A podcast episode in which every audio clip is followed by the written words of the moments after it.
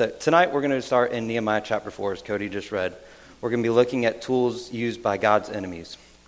We'll see how all these, how all these weapons are summed up as opposition. So let's think about opposition. What does that look like? It's something that can hit us from a hundred different directions. Each person that's pursuing a task, anybody trying to do anything, can and they will have opposition. It can look different from case by case, but no matter what, it's just difficulty.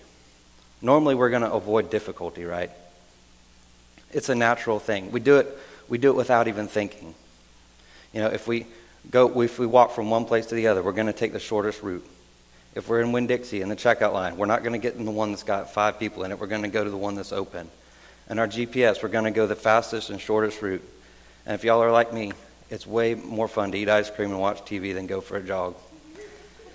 We're going to always take that path of least resistance. Because it's our natural tendency, we tend to look at opposition and, and this difficulty, we tend to look at it as something bad, something that should be avoided.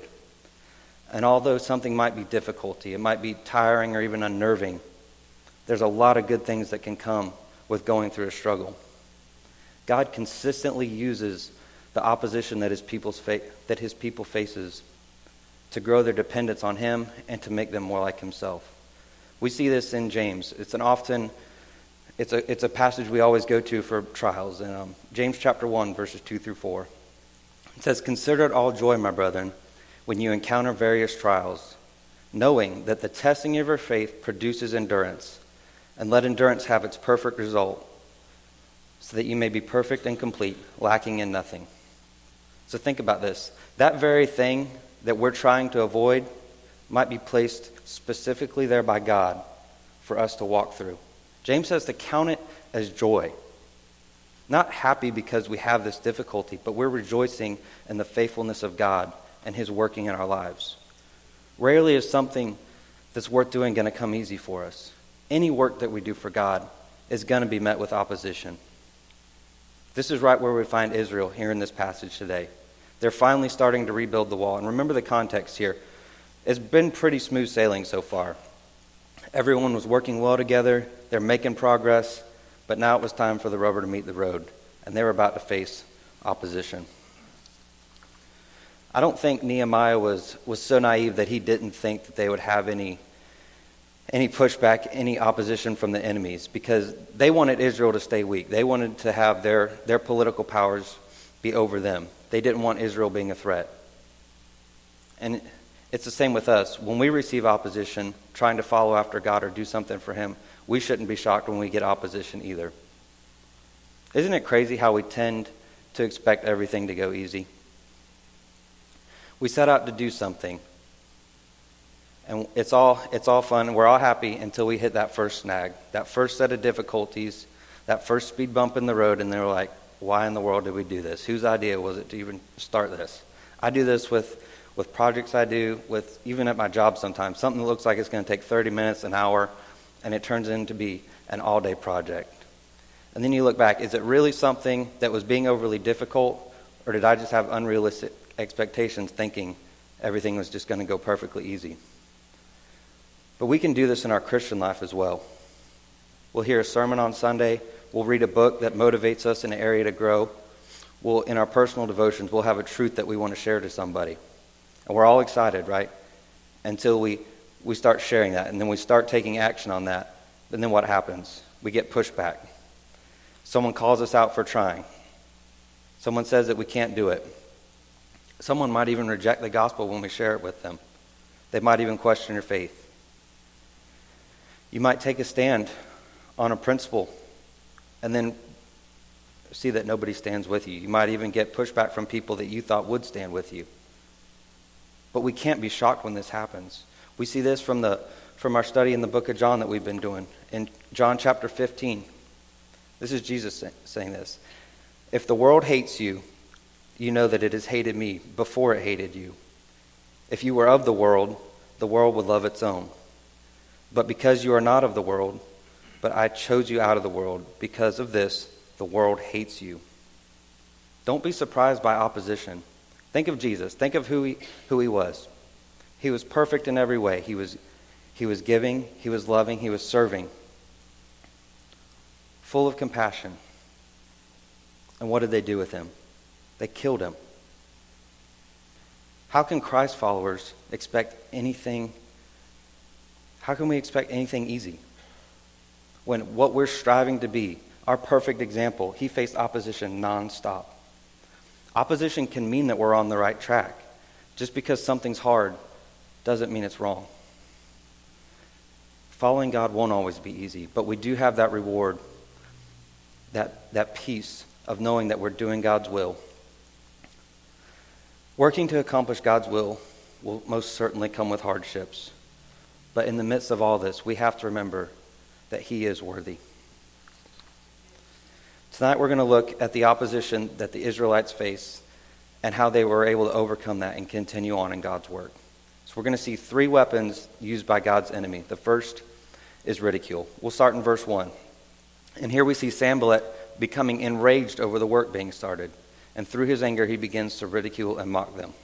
It says, Now it came about that when Sanballat heard that they were rebuilding the wall, he became furious and very angry and mocked the Jews.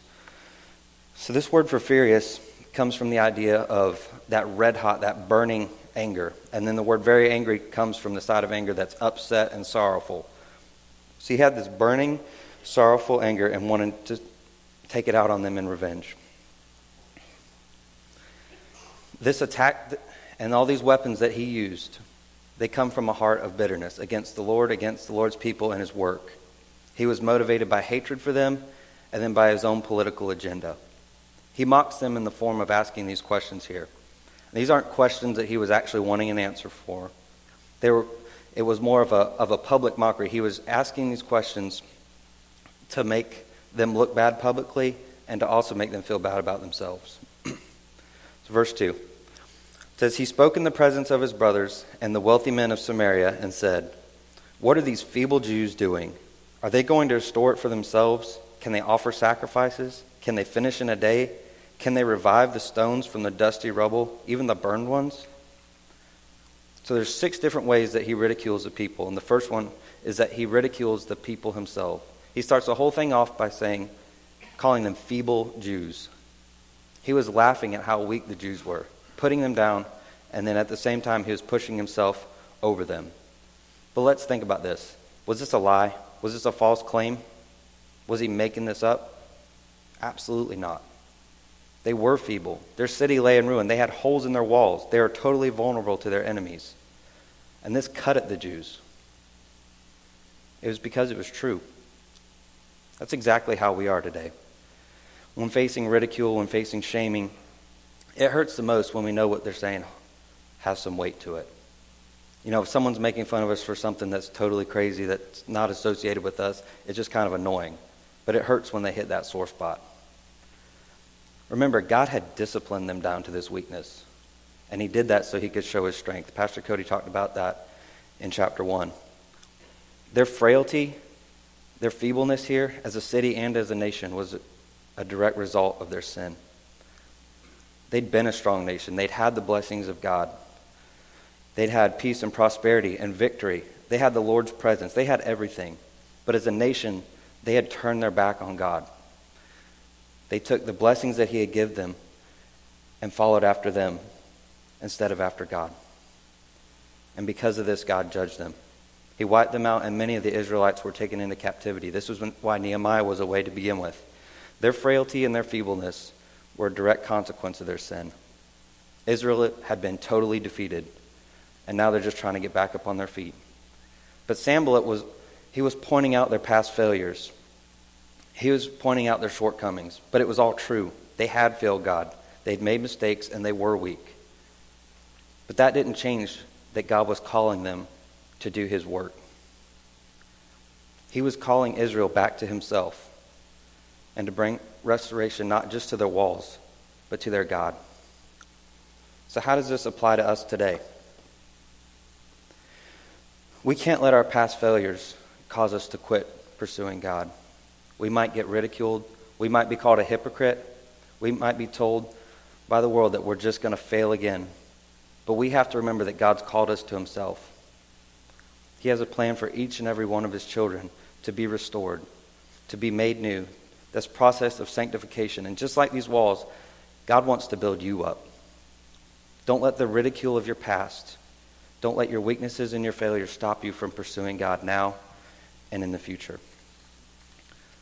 Secondly, he questions their abilities. So we've already seen that this was a diverse crowd of people that was working on the wall. They weren't engineers, masons, and carpenters.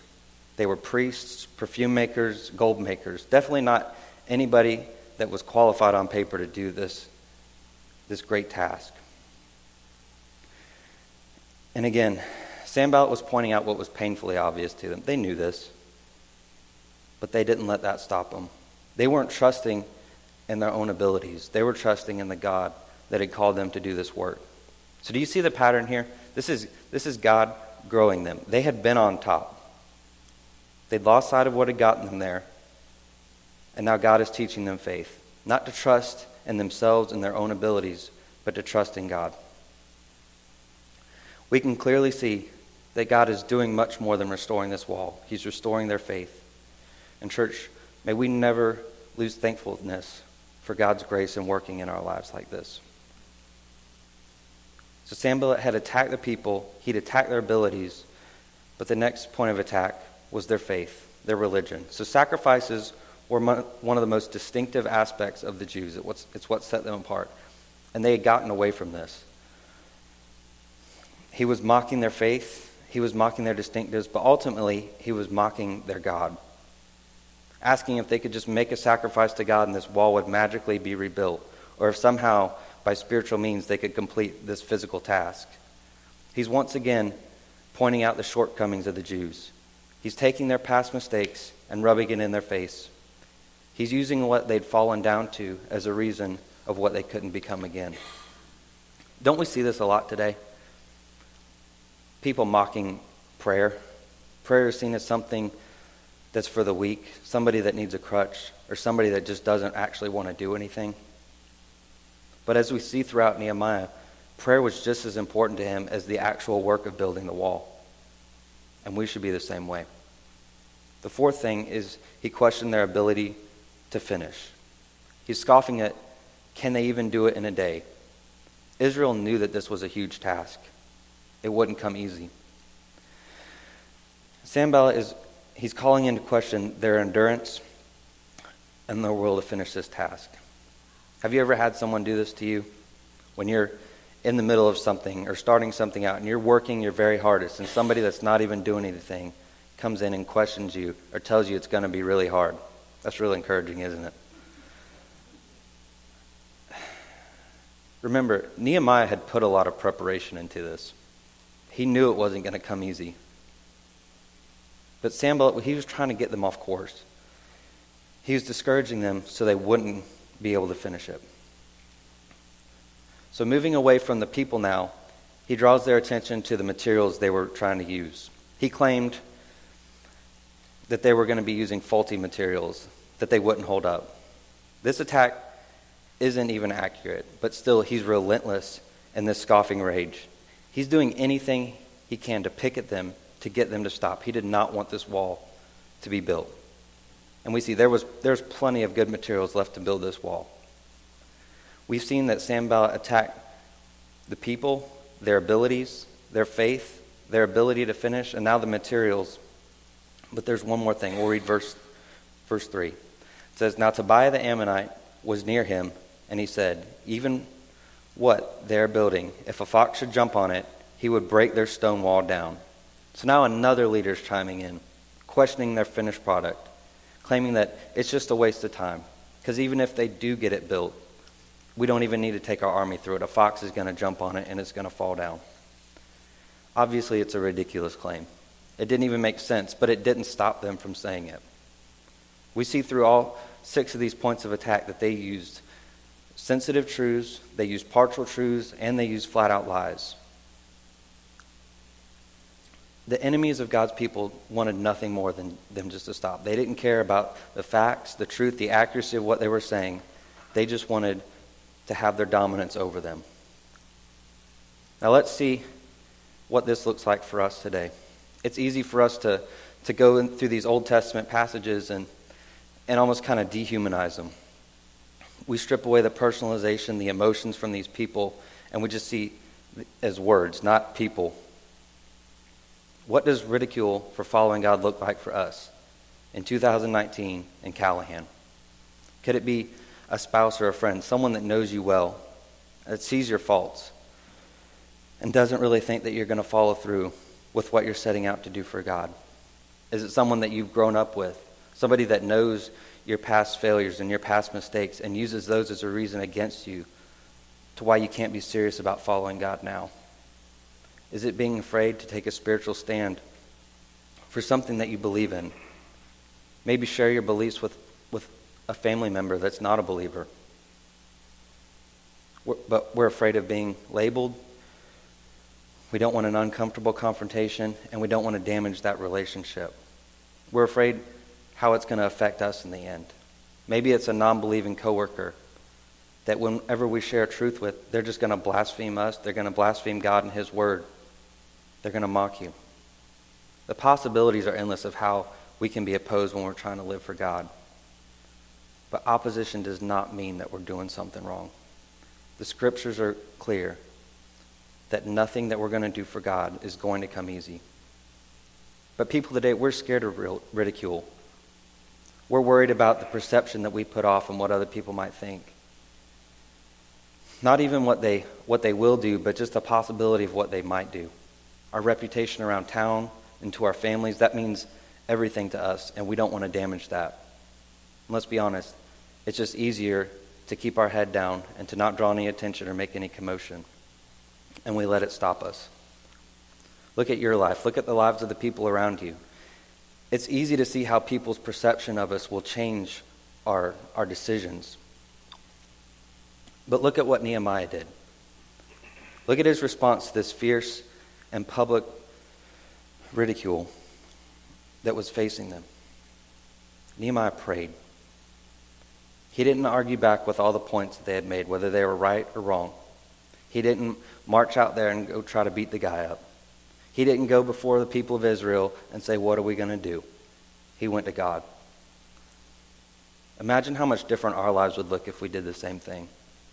If, when faced with, with any kind of trial in our life, any kind of opposition, any kind of difficulty, if we go to God first acknowledge His sovereignty, His control, and His leadership in our lives, and then filter our actions through that, how much different would our lives look?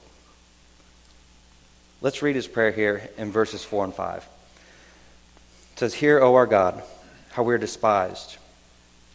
Return their reproach on their own heads, and give them up for plunder in a land of captivity.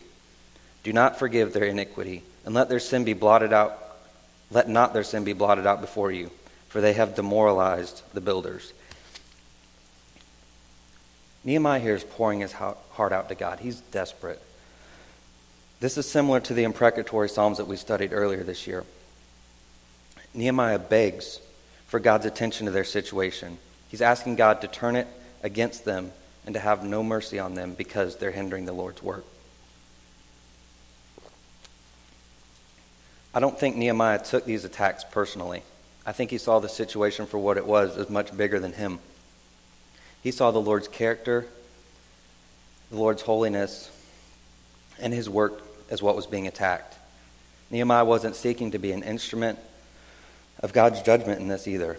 He wasn't trying to go and get revenge for him. It was a prayer for God's righteousness to prevail, for his holiness to have the victory, and for sin to be eradicated.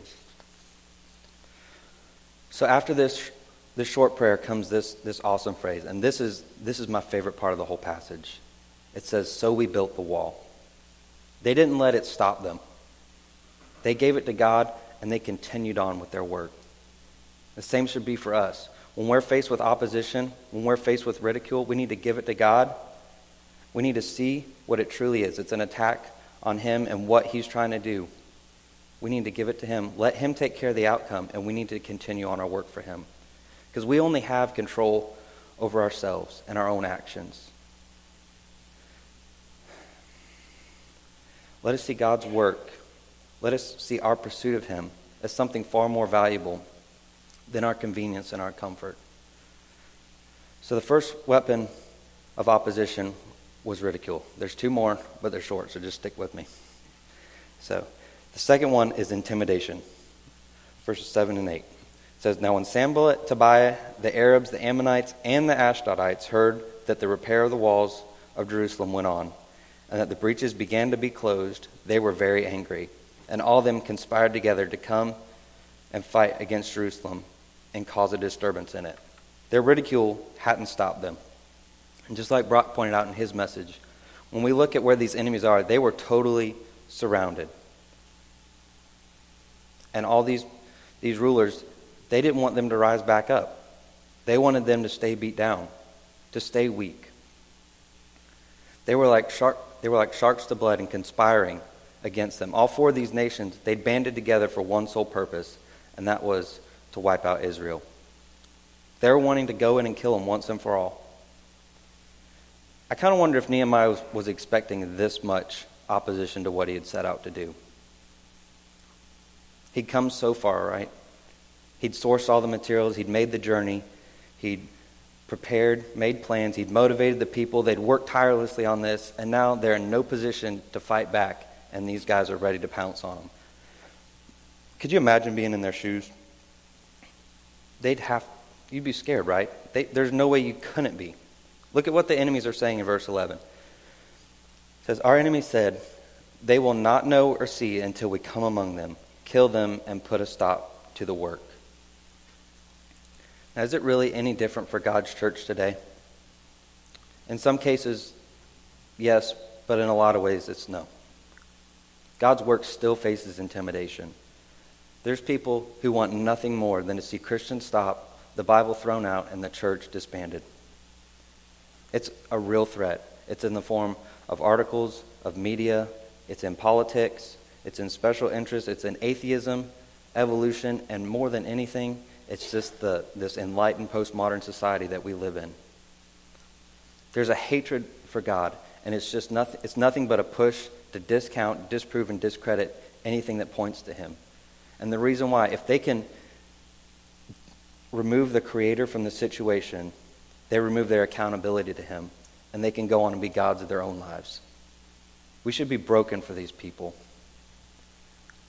Now, here in America, we don't have to face any kind of physical persecution, but there's a lot of people in this world, a lot of brothers and sisters in Christ, that that's their reality. You know, some, some places Christianity is illegal, some places it's not, but it's discouraged to the point where you're outcast if you do believe. But that intimidation doesn't stop those people because they value their God, they value His work in their lives more than they value their lives themselves. This was true with Nehemiah, and I pray that it would be true with us. So look again what he does in response here in verse 9. It says, But we prayed to our God, and because of them, we set up a guard against them day and night. It says this time that they all prayed. They took it to God again. They realized the obvious. They were weak, they were vulnerable, and there was no way that they could handle this situation. They had to have God come through for them. But after that prayer, they took action again. They didn't go out there and attack them. They didn't do anything in their own power to try to fix the situation. All they did, they set up a watch, they set up a guard. It says later in the chapter that they would they were working, they were carrying their tools and working with one hand while they carried their weapons in the other. They were prepared for the worst, but they didn't let it slow them down on their main goal. They knew that this danger that they were facing, that was the, that was the whole reason why they had to get this wall built. Again, in the New Testament church today, we tend to see opposition, we tend to see struggling as something we should avoid. We imagine ourselves in this situation, and everything inside of us just wants to get away from it. God wanted them to go through this not so that they could feel accomplished and victorious over their enemies, but so that God could show himself faithful to these people. Church family, we must be prepared to fight off opposition to God's work. Sadly, I don't I think there's a lot of Christians today that are unprepared and untrained for these oppositions in their lives. I can't think about spiritual warfare without thinking of the picture Paul gives us in Ephesians 6 of the, the armor of God. And that's listed as the belt of truth, the breastplate of righteousness, the shoes of the preparation of the gospel of peace, the shield of faith, the helmet of salvation, and the sword of the Spirit. All of those come by God's word.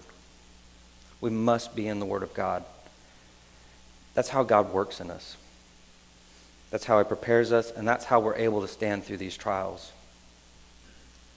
Through all the, the opposition, the ridicule, and the intimidation, we have to look to God and his word. Yet so often we're looking for answers in every direction but that. Friends, if we aren't focused on this, if we're not prepared, just like these Israelites were prepared, what makes us think that we're going to be able to stand against our opposition and our spiritual warfare?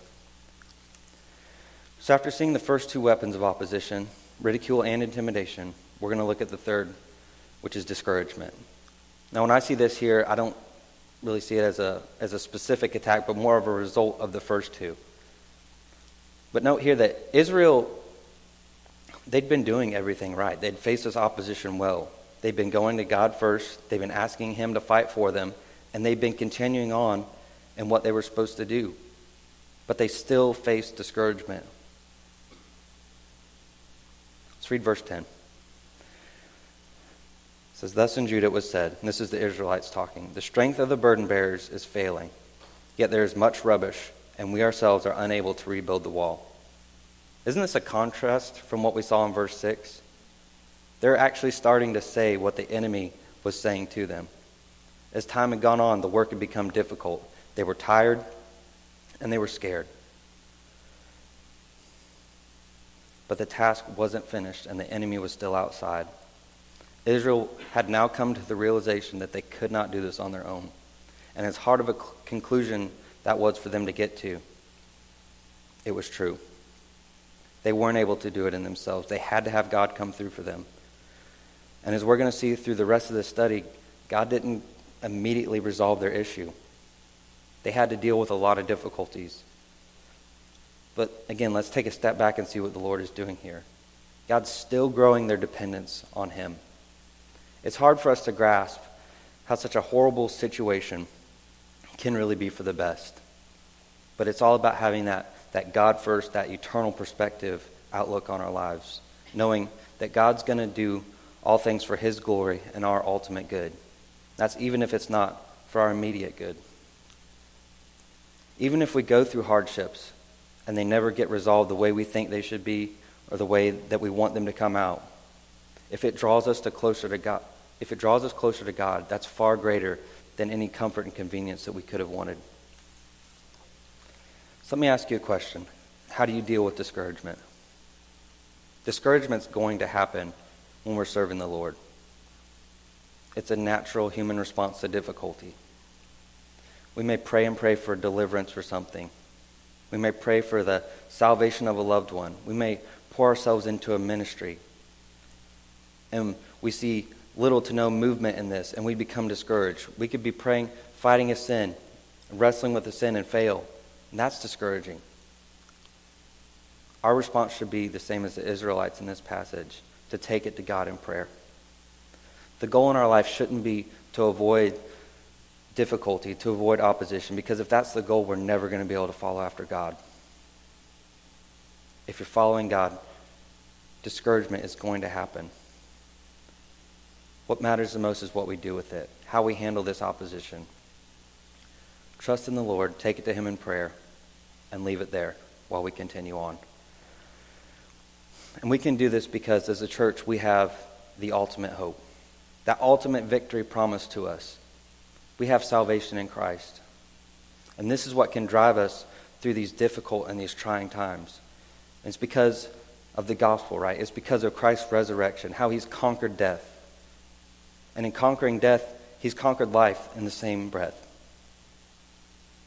Because no matter what can happen to us in this life, if the very worst thing that happens to us is that we die and go to be with God, that's ultimately the best for us. So no matter what happens, what trials we go through, what difficulties we face, we know that God's always going to be with us and that He will do it for His ultimate glory and His good.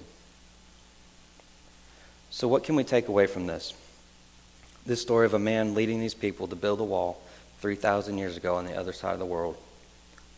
I'm just, I'm amazed by the transcendence of Scripture and how it can still apply to our lives today. That's because people are people and God is still God. But first, let's look at what we can learn about God here. What can we see about his character? First and foremost, we see God as a redeemer and a restorer. We see him as gracious to his people. We see him as a keeper of his covenants.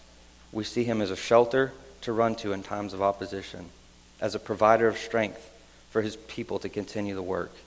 And we see him as absolutely sovereign and in control to accomplish his will, even when it looks like to us that there's no hope. How great is our God? And then how gracious is he that he calls us up to himself and wants to build us up and make us into what he wants us to be. Let's also see how God's working in their lives. And we've touched on this a little bit. But as Israel was working on the wall, and as we're working for God, God's working in our hearts at the same time. God was showing them their need of Him, their dependence on Him, how it wasn't enough for their own motivation, their own strengths to accomplish this task. Because that eventually is going to run out. It's going to run dry, and it ran dry on them. Only through God were they able to succeed. God's wanting to restore this wall, but more than anything, He's wanting to restore Israel to Himself. But as far as action and application, what can we grow in our actions to apply this in our lives? I think, first of all, we need to take our difficulties to God first. If we see anything about Nehemiah in this study, we see that he was a man of prayer. He knew that God had all the answers and that God's ways were best. And he, all he wanted to do was just be brought into alignment with God's plan. And this had a top down effect on Israel. It started with Nehemiah and went to the builders. You know, we struggle with, when we come up with a difficulty, we struggle with either trying to take it on ourselves or just completely rolling over and giving up. Both of these things are the same. It's us comparing our struggles, our difficulties to our own strength. We need to be looking at God. We need to be looking at His strength and what He's called us to do. You know, if we're truly seeking after God, there's nobody better to lead us than God Himself. Don't trust your own strength. The second thing is to continue in God's work, even in spite of opposition. All these weapons used against Israel, all the attacks on the church today, are there for the same reason. They're to get us off track. That's all these attacks were for. Their enemies, just plain and simple, wanted them to stop building that wall. Nothing is going to render us more useless in our service for God than a life that's full of distractions, something that's pulling us off target and keeping us off focused. My favorite phrase in this whole passage was when it said, So we built the wall.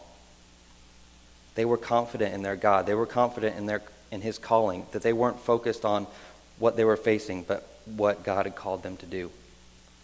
The same's for us today. We can't let ridicule, pushback, or even the thoughts of those things from the world stop us. Jesus himself said that this is going to happen. We have to be on guard and be prepared, just like the Israelites were, expecting these attacks, but still working for God's kingdom. And the third thing is don't let discouragement cause you to stop. We're going to grow tired. We're going to grow weary. We're still human, and it's unrealistic for us to think that we're never going to have discouragement in our lives. But what can pull us through even these hardest of times is having that hope rooted in God, that ultimate promise of victory, that hope of a fellowship with God forever that doesn't start after we die, that starts right now. That when we see that, and that we weigh it against our current trials, we see that as more valuable. We see that as worth it. I'd like to close just with a passage here in, in um, 2 Corinthians. It says, Therefore, we do not lose heart, but though our outer man is decaying, yet our inner man is being renewed day by day. For momentary light affliction is producing for us an eternal weight of glory, far beyond all comparison while we look not at the things which are seen, but at the things which are not seen. For the things which are seen are temporal, but the things which are not seen are eternal. My prayer for us as a church is that we wouldn't be avoiding opposition, that we would take our hardships to God, that we would continue on in our work, even through our discouragement, because we have the ultimate victory in Christ. Let's pray.